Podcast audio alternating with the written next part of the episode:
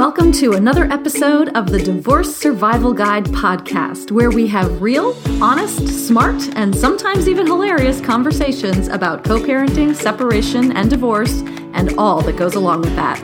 I'm Kate Anthony, your divorce survival guide, certified life and relationship coach, and happily divorced mom who helps women decide if they should stay in or leave their marriages and then guides them through the process one step at a time. Hey, everybody. I am super excited about today's episode, and I'm just going to go straight into it because it's such a rich conversation. My guest this week is my friend and colleague, Quentin Hafner. Quentin is a marriage and family therapist, but as you'll soon find out, he is not your ordinary therapist. I first reached out to Quentin because we do similar work in the world. But the more we've gotten to know each other, the more obvious it is how aligned we really are on some pretty deep levels when it comes to creating and maintaining healthy relationships. And Quentin's insights into the big question, should I stay or should I go, are invaluable. Don't forget to check the show notes for links to find Quentin's website and his blog and to follow him on social media. And without further ado, here is my conversation with Quentin Hafner. Hey, Quentin. Hey, Kate. Thanks for coming on and uh, talking about this really important topic that we both like to jam on, like, and can probably do incessantly. yeah, I'm really um, looking forward to this conversation because um, when we've talked about it recently, I really like hearing your thoughts on it. So um, I think yeah. it'll be fun. Yeah, same. So, so we are talking about should I stay or should I go? Um, mm-hmm. which is a big topic of conversation. And I think that you and I have I love how we each have three things that we really d- dive into on this mm. topic. So we're gonna mm-hmm. we're gonna try and cover all six, um, and they'll probably blend together. So yeah, awesome. All right. Yeah. Um, so let's talk about what you. I, I love the, that the way that you break this down is that there are three big reasons that you think that marriages often fail. Mm, mm-hmm. um, and then you attack them from a, from a particular point of view um, and you have an emotional emotional versus objective uh, viewpoint. Can you sort of talk about that a little bit? Yeah so i um, in my experience having you know worked with people in the kind of like the should i stay or should i go scenario um, where maybe their marriage is just in a really tough place and um, they're asking themselves like this question generally people fall into um, like three pretty distinct kind of categories when they talk about maybe um, potentially getting a divorce so what i hear a lot like in my practice is um, if people like so people will often say to me you know we just don't feel compatible mm. anymore mm-hmm. so then therefore um, divorce uh, makes sense so I hear that one a lot. Yeah. Um, what do they mean by that? When they say well, they don't feel compatible, what, is, what does that mean to them? I mean, I'm sure it means different things to different people, but if it's the same language, I'm curious as to what you're finding. Yeah. So um, when people say that they're not compatible, um, I think what they're really trying to say is that they're really just tired of fighting. when, it, it kind of like when it yeah. really kind of comes down to it, you know, it's yeah. kind of like their way of, um, kind of just making their way of their way their best way of just making sense of all the conflict that they're experiencing in the relationship. So when people are fighting a lot over a you know a long period of time, it's it's kind of easy just to ask yourself like i don't know maybe we're just not compatible anymore maybe maybe our compatibility differences is the way that we can just be- best make sense mm-hmm. of um, the conflict that we've been feeling so yeah. you know i think um, and I think you touch on something about communication in one of your three yeah. things. Yeah, it's funny because I was just thinking, I was like, oh, this sounds essentially like it's the same, uh, sort of the same sphere. Yeah. Uh, as my communication stuff. Yeah.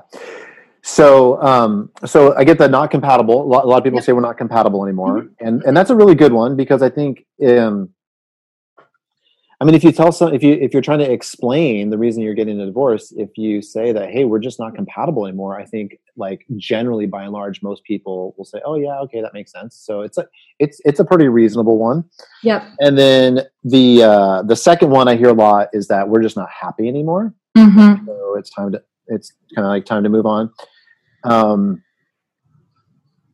and I think that that one's kind of like self-explanatory. I think people, um, you know, for different reasons, they just don't feel good about the relationship anymore. The relationship probably hasn't felt good for a really long time, and um, they they they genuinely have been really unhappy. And so um, that's, I mean, if you're if you haven't been happy for several years and you attribute a lot of your unhappiness to your marriage, I think um, people can get behind that idea for a divorce Uh-huh. as well. Uh-huh. Right. And then um, the last one that I talk about and that I hear a lot is that we're just not in love anymore. Mm-hmm. Mm. And, um, you know, so, you know, people say, um, you know, we haven't um, felt feelings of love in a really long time. Um, and that's not how marriage is supposed to is supposed to feel. So if it feels like we're not in love, then something must be um, something must be really wrong, and we should we maybe ending the marriage makes sense. Right. So not compatible, not happy, and not in love is what I hear a lot. Right. Yeah. And and so and and so when you t- when you break these things down for people, um, you talk about like like I said before, the emotional versus the objective. Right. The emotional is I don't we don't feel compatible. We don't feel in love. We don't feel happy. Um, right. And then you break down uh, these these feelings into something a little bit more objective um, to help people get through them because of course you can't you can't argue you can't you can't work through i'm not happy. Or Mhm. or we're not in love. It's sort of it's sort of a it's sort of a conversation stopper right? It, it doesn't leave room for um for broadening and and expanding. Um and so you take these object more objective viewpoints um, around each one of these to help people really really get underneath what that means right Exactly. You know, because I think when people say, for example, if someone says, you know, we're not happy anymore and it's time to move on, Mhm. um, I think that well, I mean, there's so many there's so many problems with that. Um, Right. if I think okay, so you can kind of look at it two ways. Um, if you do decide to end the marriage, I think you have to create a better narrative for yourself than I wasn't happy yeah because I think if you do get a divorce and you want to sleep well at night, feeling good about the decision you made, I don't think that just saying that you weren't happy is going to give people enough of a like satisfactory explanation for Uh-huh. making such a big decision. right So when people say they're not happy, of course, I totally empathize with it, and I say, "Gosh, you know that really sucks."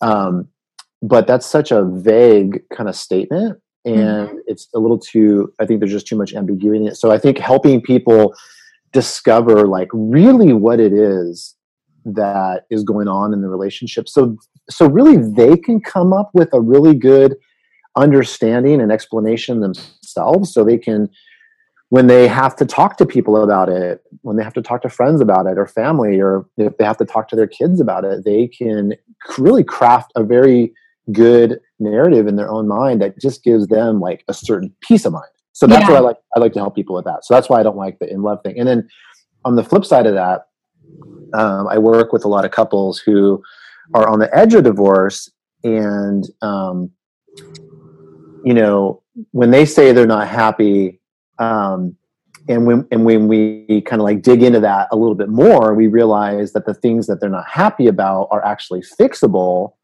Mhm. And it's like, okay, well now we have a better understanding of what this idea of unhappiness means, and in this context, it means changing this thing or that thing and this thing, and then you know you can avoid a divorce.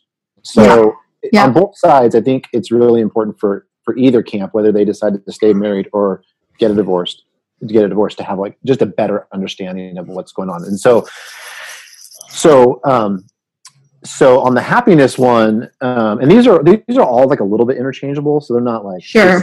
concrete. Um, but like on the happiness one, um, I talk to people about instead of saying, "Okay, I'm unhappy," um, I talk about these things called like the six non-negotiables. Uh huh. So um, the six non-negotiables um, are loyalty, affection, support, freedom, respect, and companionship. Uh huh. And then I I try to help people find a little bit more clarity on like which of these six things is really missing, or which thing is really lacking, and then. Um, because when people say they're not happy, it's like 99 times out of 100, it has to do with one of these six things Mm. and and it's not all of these six th- it's very rare that it's all of these six things Right. but it's at least a few of these six things that are missing or not working well Yes. Yes. and then when people understand that it becomes more clear like okay well you know are these are these solvable or are these things that are um, that's why I call them non-negotiables because these Yeah. six they really have to be present in a relationship for it to be successful. so tell me, say what those six things are again. I just want to make sure that everyone heard Mhm. them. So I um, loyalty, Mm-hmm. affection, Yeah. support, Yeah. freedom, Mm-hmm. respect, Mm. and companionship. Yeah. Yeah, I can see I can see where most of my clients have the something at least one or if not a large portion of those things Yeah. missing in their marriages. Yeah. For sure, right? And that That's a large portion. a lo- uh, Yeah, I'm sorry. yeah. Okay, go ahead. No, no, that leads Yeah. to a lack of happiness, obviously, right? Right. Um, Right. And then, you know, the thing that I, one of the things that I talk um, about a lot is of Mhm. being one of the things that that leads a lot of a lot of the women that I work with to ending their marriages is is um, or or contributes, I think, to divorce a lot, um, and that I work with people on is self worth.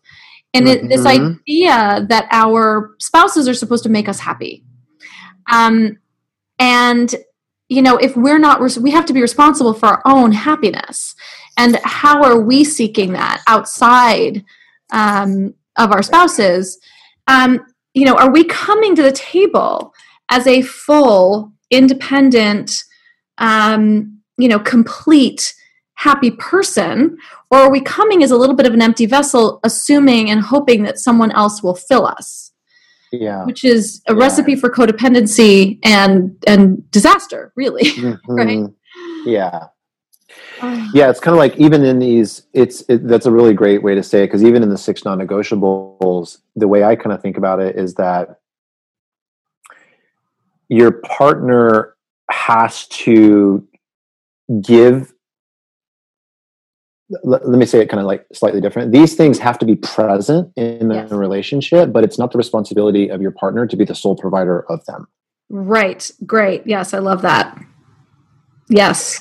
So it's like if if if there's not loyalty between between you and your partner well that's a that's a huge problem.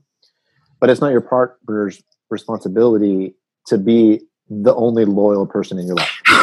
Or you can do that about Uh-huh. support or anything or affection you know so. Yes right. Yeah. And and that's and that's it right? We have to be seeking these things in many areas of our lives and that goes into another one of the things that i always talk about which is this idea that we have unreasonable expectations of our spouses to be all of these things.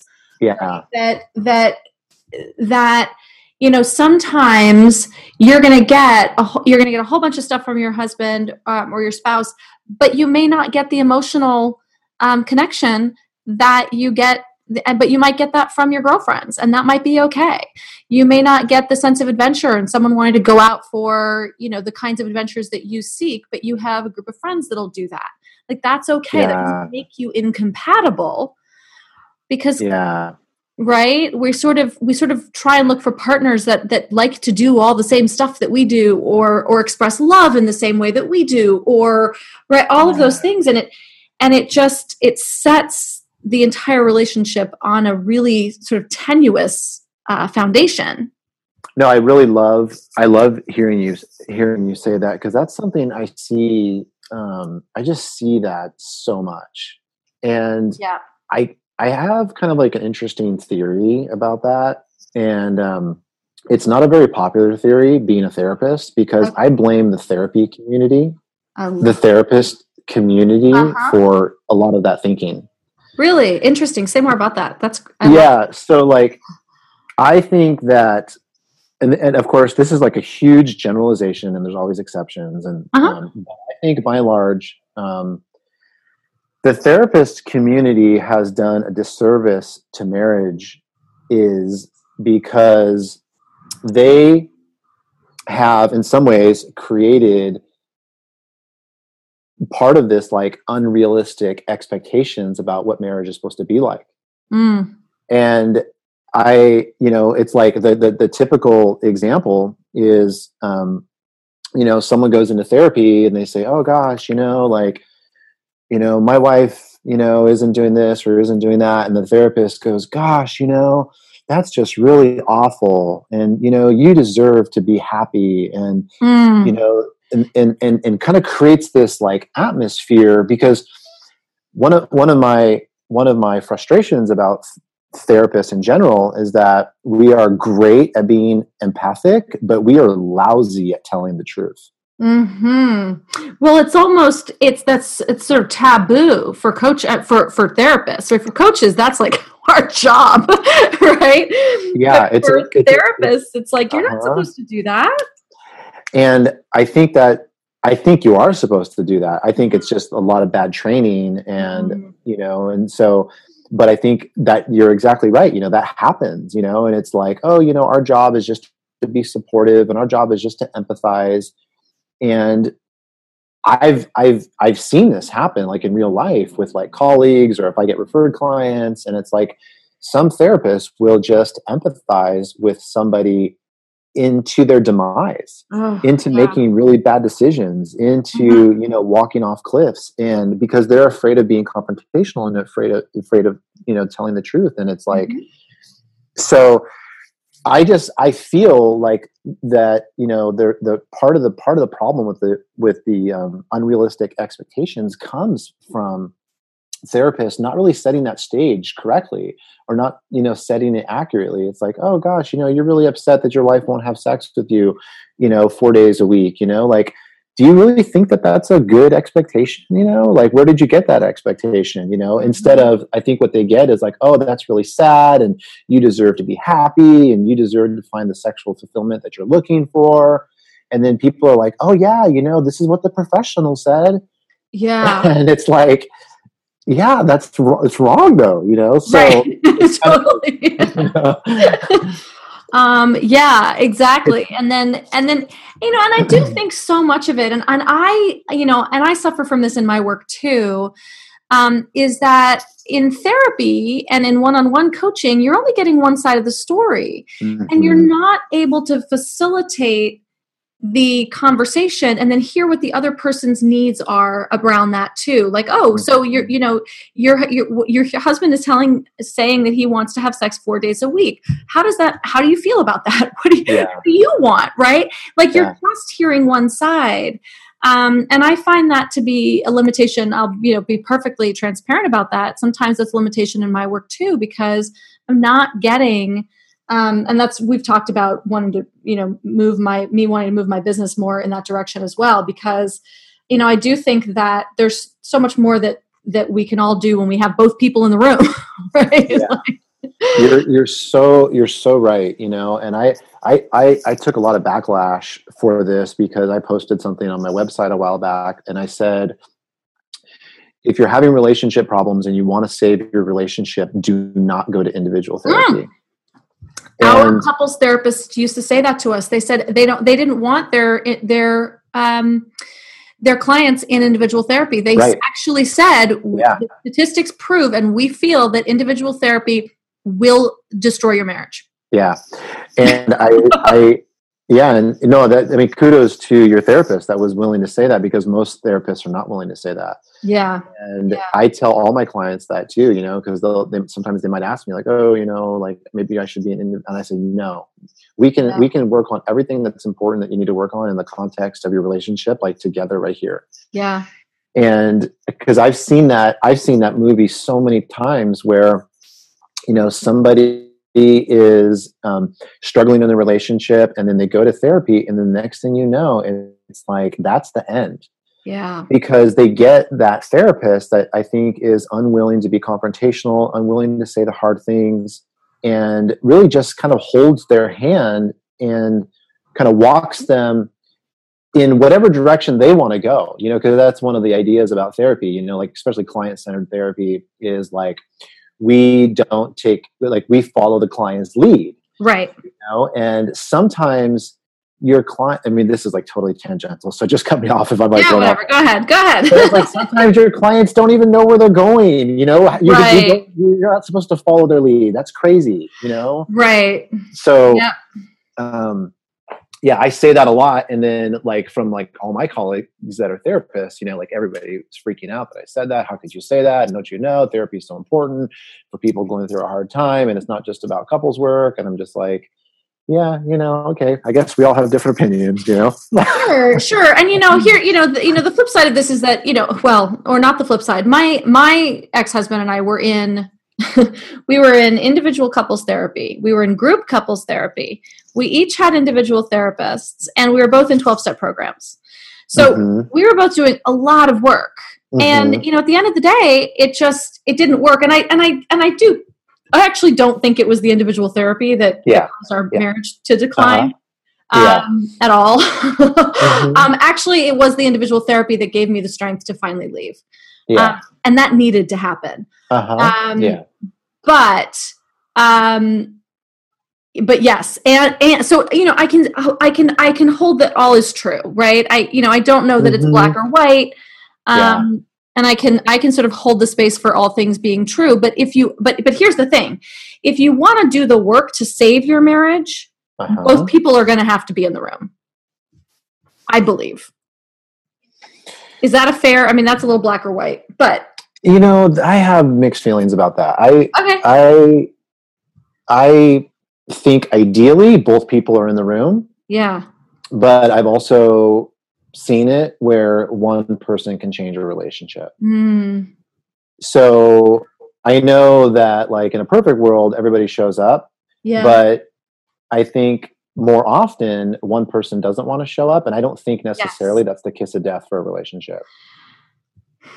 Yeah it's a hmm. it's a lot harder it takes a lot more work and it takes a lot more patience and um, kind of checking your own ego. But if your if your primary motivation is to change the tide in your relationship you can do that with one person.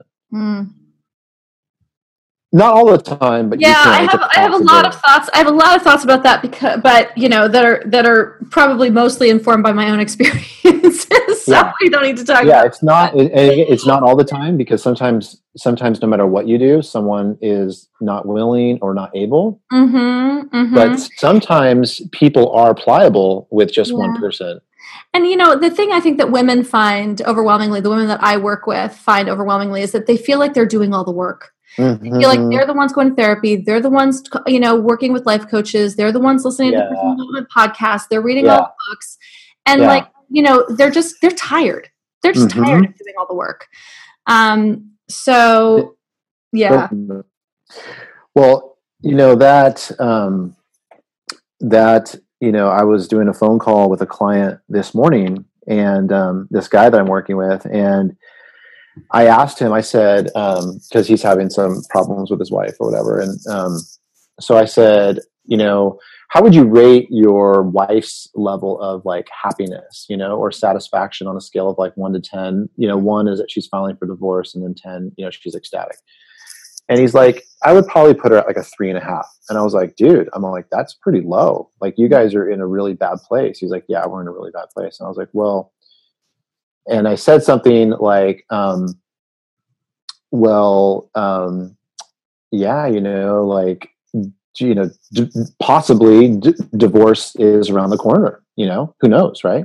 Yeah. And he was like, I was so irritated with him. I almost wanted to hang up on the phone call, but I was. He was like, "No," he's like, "Yeah, we're both really committed, and we wouldn't get a divorce." I was like, you really, "Did you really just say that?" I'm like, "You really just said that." I'm like, on one hand, you're telling me that your relationship's a three and a half, but on the other hand, you feel so confident that you guys won't get a divorce. I'm like, right. That's and sadly, I'm kind of piggybacking off of what you said, and the wives Yeah. doing all the work. Sadly, Yeah. so many guys have that thought process. Right. And then this is why 69% of marriages are ended by women. Yeah, because we're telling them you know and i think that there's this I- you know i don't i don't really know what the, what this what to call this right but i feel like there's a thing where for men when they get married they're in and they're kind of done they're married and for women we get married and then we're we, there's like a process that's still happening and we're still we're still working towards this you know like Mhm. it's not we're not we're not settled once we're Mhm. married. We still Mhm. require uh, a lot more than I think. And I don't know what this. I don't know what the experience is like for men, but I just think that you know, sixty nine percent of women end marriages, Mhm. or sixty nine percent of marriages are ended by women, Mhm. and and I think it's because of this idea that he's like, well, she's unhappy, but like we're not getting a divorce, and we're like, oh, really? yeah, yeah. Yeah. I mean, yeah. I mean, that's it's such a sad it's such a sad thing Mhm. because um, it doesn't have to be that way, you know. And I think, you know, oh gosh, that's like a whole nother topic. Do you really want to go? You want to go down that road? sure. I mean, you know, uh, we'll come back around to the more should I stay or should I go? But I mean, do you have something specific you want to say about that? Well, I think what just came to my mind was um, I think that well, there's a couple things. I think I think by and large, most most guys, the overwhelming majority of guys, they um, genuinely, like in the bottom of their heart, really want to be good husbands. Yeah.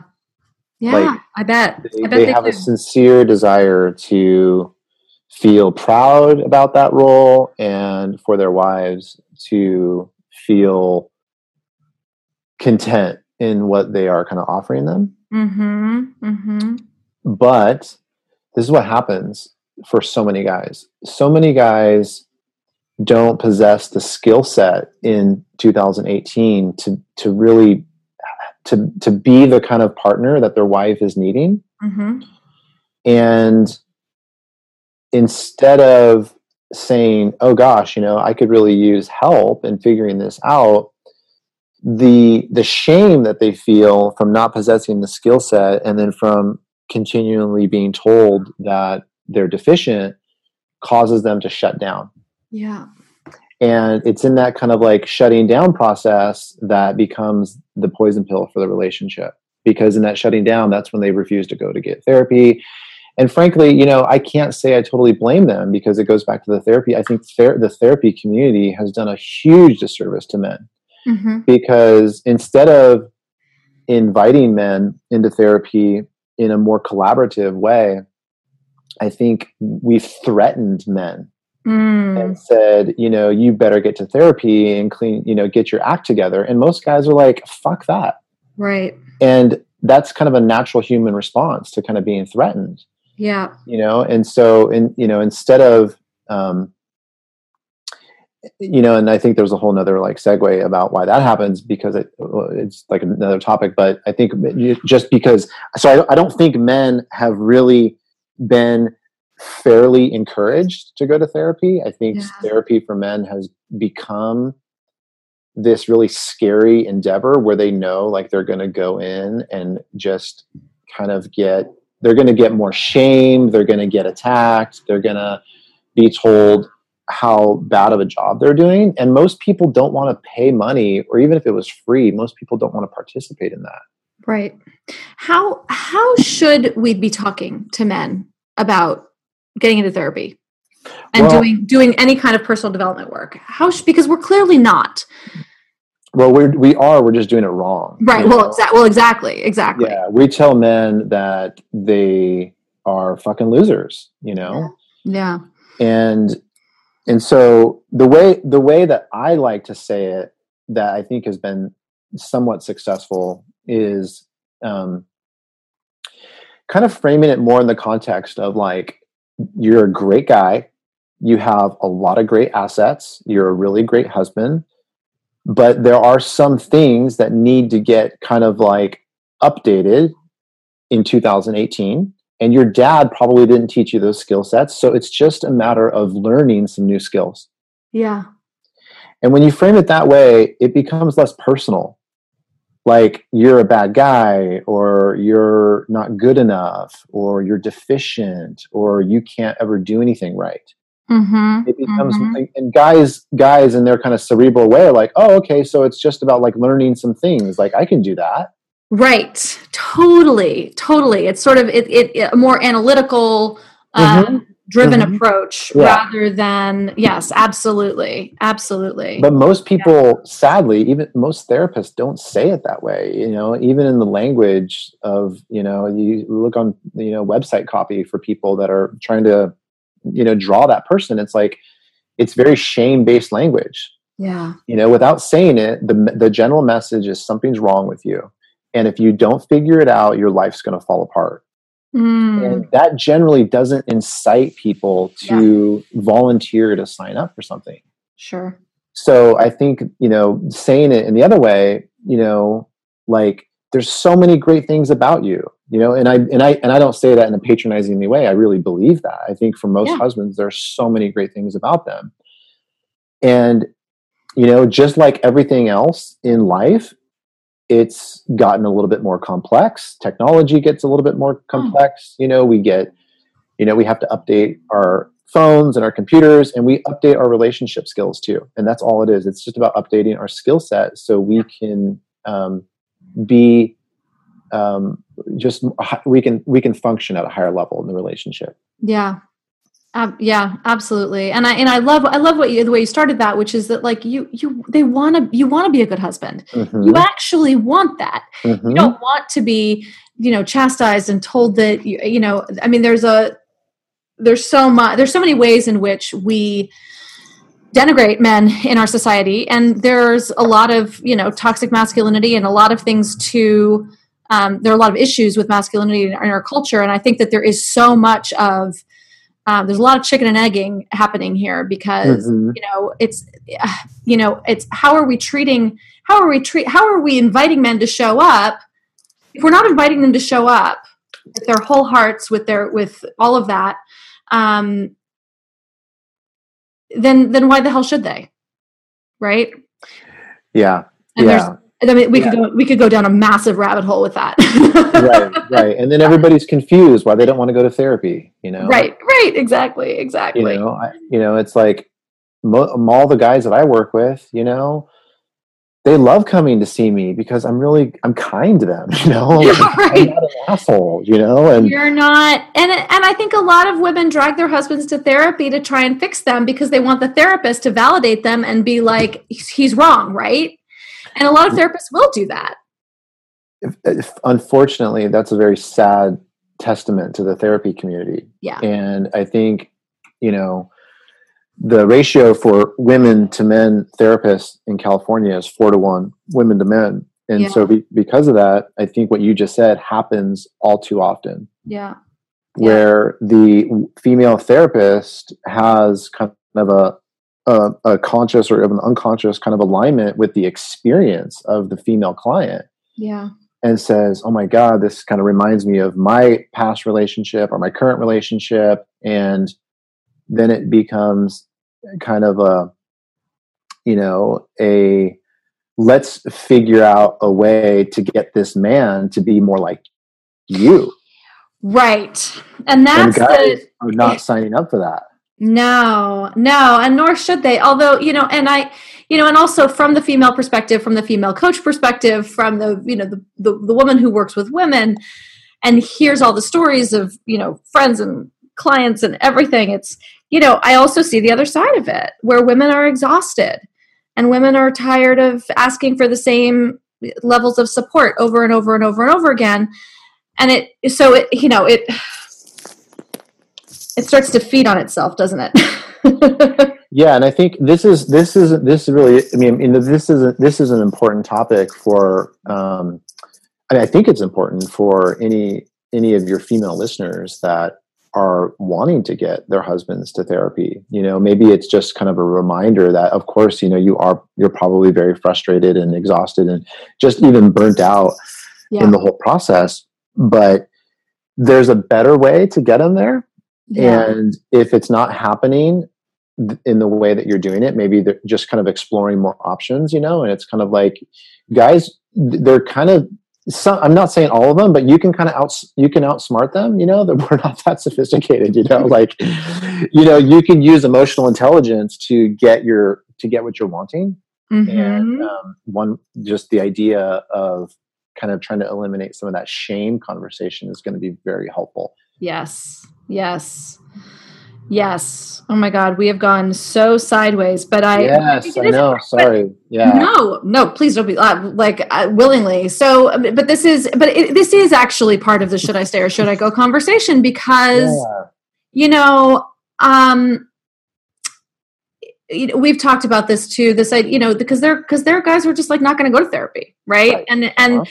you know, and there are women who have been. I always say to my, I always say to my clients, and uh, when I talk about like let's talk about the shared responsibilities thing because that's mm-hmm. huge for women mm-hmm. huge mm-hmm. mm-hmm. feeling like they bear the brunt of everything in the household these are especially working women yeah um, that they're like why is it my when i work as much as you do and you know even often breadwinners right i make more money yeah. i work more hours and i'm still responsible for the dishes the laundry the putting the kids to bed, bathing them while you sit on the couch and watch TV. Like wh- yeah. what is that, right?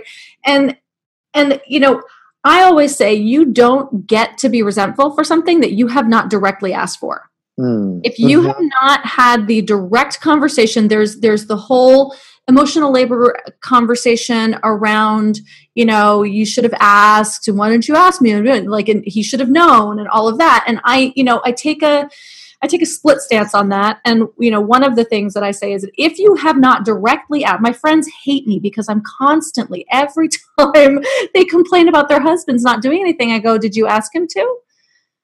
Did you directly have the conversation? And not, you don't help, I need more help. The conversation has to be, on Tuesdays, I can you please unpack the lunch boxes? like it has to be really specific.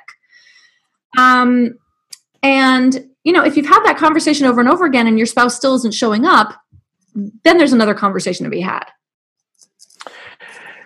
Yeah. Oh my gosh. Yeah. Okay. Well, yeah. I mean, I think write that down for us, Quentin. no, no, I, I, don't. I, I just have so many thoughts, you know, when I hear yeah. this, you know, because I think it's, it's probably more complex than that. Mm-hmm. Oh, first of all, I love what you're saying about uh, asking directly. You know, yeah. of course, yes, for sure. Because I think we all I mean, that, that's kind of a human issue. You know, we all struggle for that with that. We all we we we have a tendency to kind of think, well, don't you just kind of know? You know, right, right. And we all have what we don't understand, and this is an emotional intelligence piece, right? That we don't under what we don't recognize is that we all have our own unique experience of the world based on how we were raised, where we came from, our own past experiences.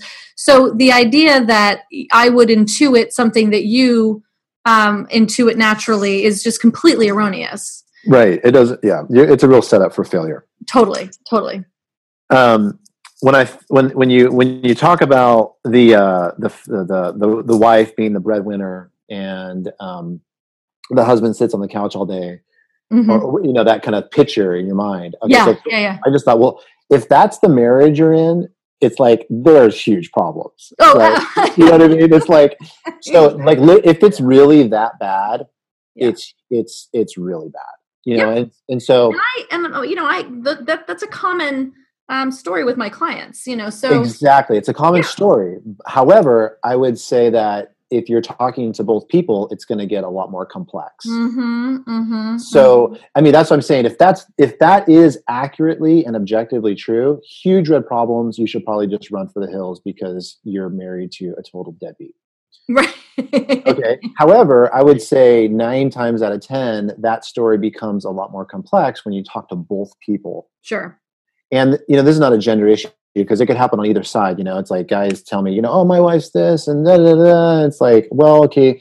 Then when I talk to her, it's like the the the, the picture becomes more clear about yeah. like, oh, well, there's this happening and that happening and so it kind of just goes back to the idea of really tr- tr- you know it's hard to make a really good assessment without talking to both Yeah. people because like Yeah. in that typical example of like shared responsibilities you know it could be like well you know i feel like i'm doing a lot and you talk to the other person and they feel like well i feel like i'm doing a lot and you don't see what i'm doing over here and then Mhm, what you find mhm. out is that there's really just two genuinely good people that Yeah. feel like they're not being appreciated or they Mhm. feel like they're getting taken advantage of, and it usually happens on both sides you know it's like when you talk to both people everybody kind of start it's like the, the common denominator is that wow you guys are both feeling this way Yeah. and then it kind of like starts to change that original narrative or that original picture of like you know there there's this there's this like thing happening that's really one-sided so it just in my experience it's not like that when you really dig into the meat and potatoes i know it could feel like that for somebody but it's like everybody has a lot of feelings about it and so it just it, it's just more emphasis to try to like if you can talk to both people i think you can get a better understanding No, absolutely. And the example I gave you is definitely um, uh, a, a, a an extreme example. Um, Yeah. And you know, the thing about this is that, and it's true, men overwhelmingly. I mean, there are tons of studies that have been done about this, right? And, and you know, unfortunately, the science backs up women on this that that they do do more. Um, it, well, the science backs up Mhm, that that men and women think they're sh- that men think they're sharing the load equally, and that women think that they're not, Mhm. and that overwhelmingly women do more of the actual work. Um, and that's been pr- that's been proven. I've got. I'll put the I'll put the stats in the show Mhm, notes. mhm. Um, so there is truth to it, right? And so there is a cultural dynamic, and that's the that's the thing that I that I help people. One of the things that I ask my clients when they're when they're telling me all of these things, one of the things I'll often ask is, "What would he say if he were here right now? What would he say?" And it really actually shifts. He's not there, obviously, but I but I try to invite him into the conversation because it it does sh- tend to shift their um, their feelings. They sort of soften about Mm, that, and they'll say, mhm. "Well, he'd say that he's doing a lot and he's trying and that he's stressed or."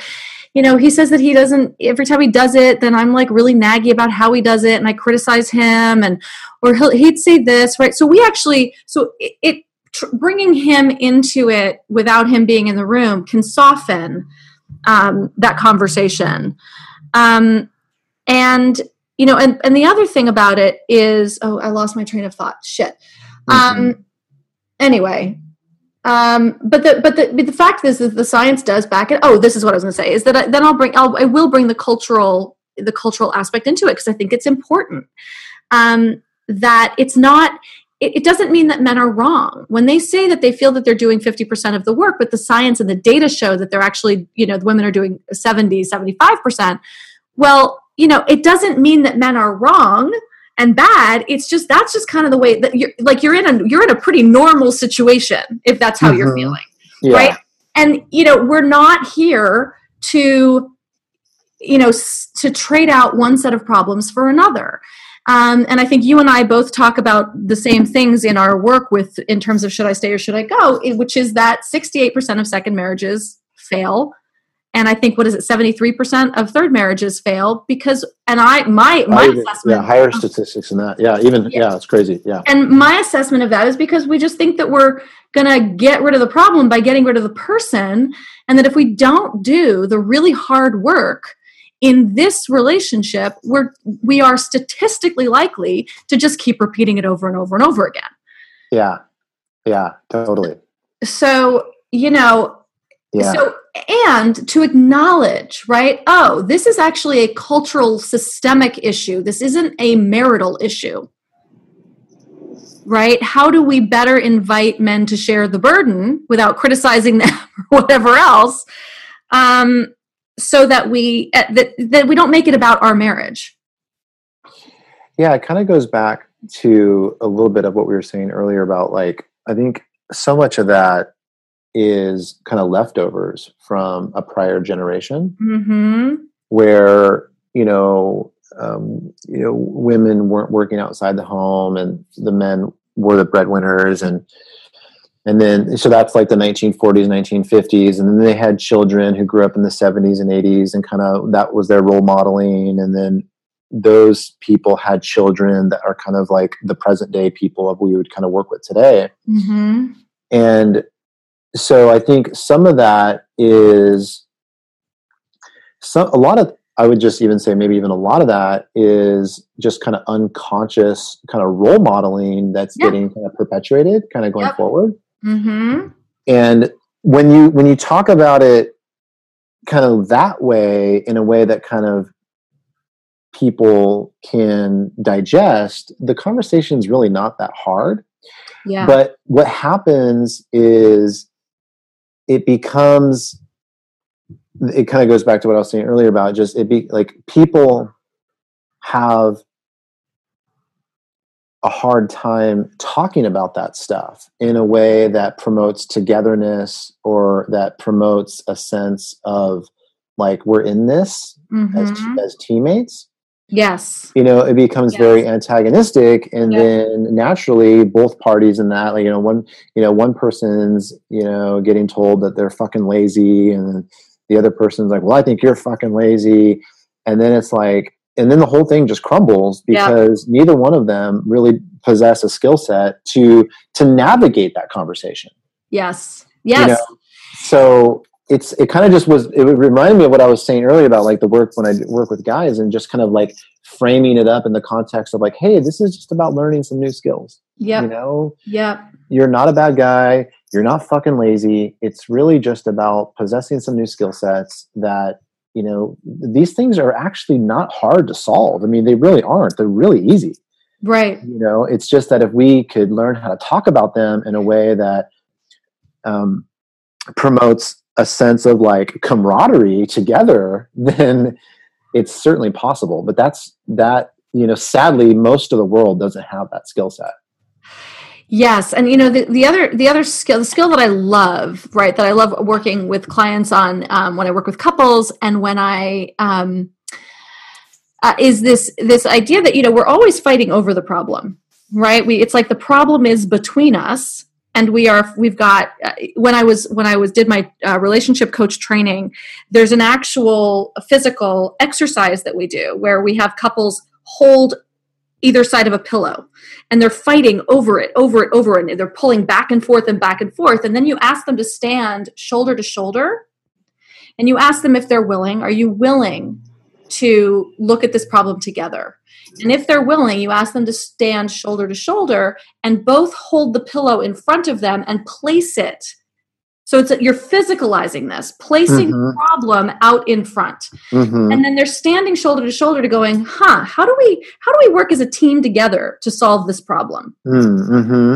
and it's so powerful because it's because it is it's what we do it's we fight over a problem rather than being a team and looking at it objectively and going huh this is a re- this is a really big problem well how the hell do we solve this how do we work on this together Mm-hmm. and it it can, Yeah. it's it's a really powerful exercise and yeah it sounds cool yeah it is um so when I was in when I was in graduate school, um, one of my one of my professors, um, he has said this one time, and it was one of those things that just kind of like stuck with me forever. Mm. Um, he, he he it was in a marital therapy class, and he said, "Don't get lost in the content." So, meaning that like when Yeah. people bring in like stuff they're fighting about, they're fighting about like money, sex, and kids. They're not really fighting about money, sex, and kids. They're really fighting about these very deep emotional undercurrents that money, sex, and kids just has a way of kind of evoking in people. And if you get lost in the subject of money, sex, and kids, you will lose because you can't really help people solve that.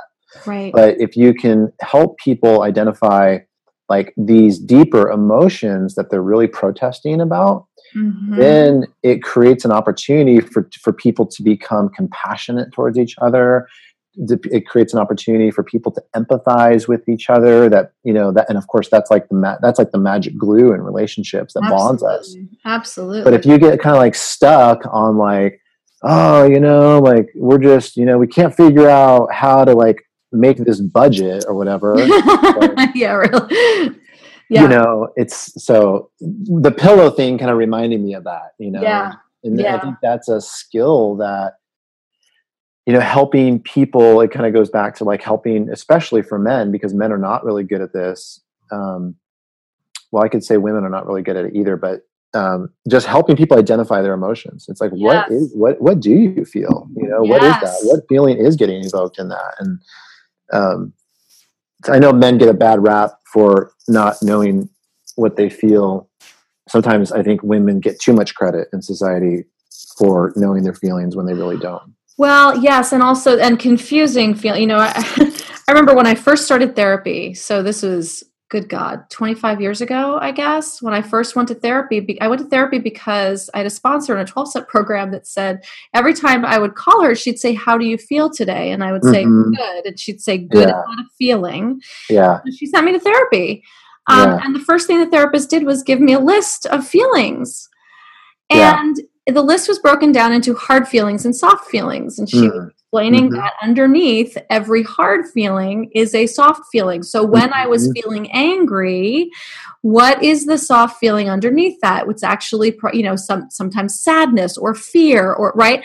And it took like a year's work before I Yeah. could really learn to identify. And I think a lot of women, they're really clear they're angry. Yeah, They're exactly. really clear that they're frustrated. exactly. What's the what's Yeah. the feeling underneath that? Exactly. That is the more compassionate like it's the it's the when i say like i'm angry i'm not inviting anything of my partner but when i Mhm. say i'm really scared hmm it like the, it opens the compassion doors hmm hmm And when you're able to say that, you know, usually you'll get somebody that's like, "Oh my gosh, I don't want you to be scared." oh exactly right you know, like how can I help you? Instead Right. of if you're angry, the person's going to be like, "I'm out of here." You know, this is too yeah and if you want empathy from your partner the, the the you know the sort of the quickest path to that is vulnerability and that's that's hard and it's scary but it's authentic and it's connecting and it's critical. It's not even optional anymore. It's not Mhm. even something that maybe you can get away with not having. no no I think in prior generations, just for different, you know, sociological and cultural reasons, you didn't have to do that. You didn't have to know that. Mhm. But today, you have to know how to articulate those feelings and, and, and kind of be in that vulnerable space, which is really hard for people. It's really hard. It is. It is. It's scary, you know, and it's scary to be the one, right? It's it's scary to be the one to come out of your corner and and put your feelings on the line. Mm-hmm. That's hard. Mm-hmm. Mm-hmm. Yeah, you know, and but the good news is it's like, and this is like this is the hopeful message for everybody, you know, it's so learnable. It's so learnable. That's the biggest tragedy tragedy to me of like marriages like not working, you know. It's like um it's so learnable, you know. It's really it's that that's that's really neat, you know, because it's not like you know, if my wife and I have a good relationship, I, it's not because I have good relationship genes. It's like my, I grew up in the most dysfunctional, chaotic family. Like I, I was not modeled even a semblance of relationship health. yeah. You know, and everything that I can attribute to the relationship with my wife and I, it's only come because I've been in a ton of therapy. My wife and I go to couples therapy hmm you know it's and it's just I, i'm only decent at it because i've learned it you know so that's that's great for everybody to know that you know it's like there's no nobody's born with this stuff No. Well, especially in our generation. I mean, we just really weren't. I mean, we did not have it modeled to us from our parents. They didn't have it modeled to we are the first we're really the first generation that's doing this shit. Yeah exactly exactly Like we really are. And so yeah, it's hard and yeah, it's it's a tough road to navigate and we are we are actually forging the path. yeah. Um so yes. we are the we're, we're all we're all in this together and we're just pioneering. So it's really cool. Yeah. We are we are. Well i mean i hope that we have touched on this. Should i stay or should i go? I mean we god we've, we've gone in so many places. We really said we were going to talk about this should i stay or should i go um, we totally digress we talked about one of the six points and then we just went off on the rabbit trail but they are all so i mean I mean, if we could touch on them quickly, like we talked about incompatibility or happiness, right? And then, yeah, you know, the idea of being in love. Let's just let's like wrap them up real quick. So, the Okay. idea of being in love. What's your stance on that in a in a quick soundbite? Um, I think feelings in love kind of wax and wane, and sometimes we feel it, and sometimes we don't, and that exists for even the best relationships. Yes. So, feeling not in love is not necessarily a sign that something is really wrong. Right. Good. Yeah. I have a friend who's been married for 27 years, I think. And she, Uh-huh. you know, for for 2 years, god, she hates him. And then Mhm. suddenly they she is madly in love with him again. Right? And Right. you know, just Yeah. the way it goes apparently. Um and then happy and incompatibility. I mean, we kind of touched on that. Um what's your soundbite on that? Um, I think that's a really horrible measure. It's almost even worse than the in love one because I think if you if if if if you get married with the idea that you're going to be married for life, that's how most people get married. Um, of course, you're not going to be compatible all the time.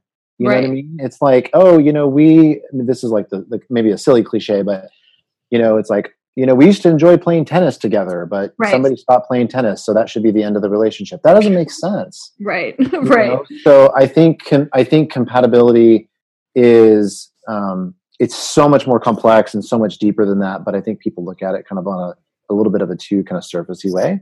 Yep. Yep.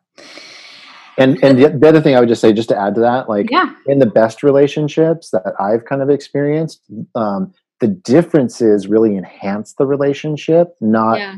the, it doesn't break it down. Yes. it's like wow like i'm so intrigued by my partner because she's like an artist and she's really into that and i'm so not i'm so analytical and and like i'm so curious about her and and, and it's, so it's like a, such a different frame of mind as opposed to being like oh you know like i don't know if i'm married to the right person you know she's all into this art thing and that's really weird. right right and you know and i think that the, the i think that where this becomes critical um, in my experience is around values um, and that you know looking at and and that's one of the things that i do with my clients a lot is really mining for values in a very specific and not like picking values off of a list kind of way but in a very personalized way. Mhm. because if there is an incompatibility and a misalignment um, with values um, you have to look at what you know what are the non what are the negotiables and non-negotiables there?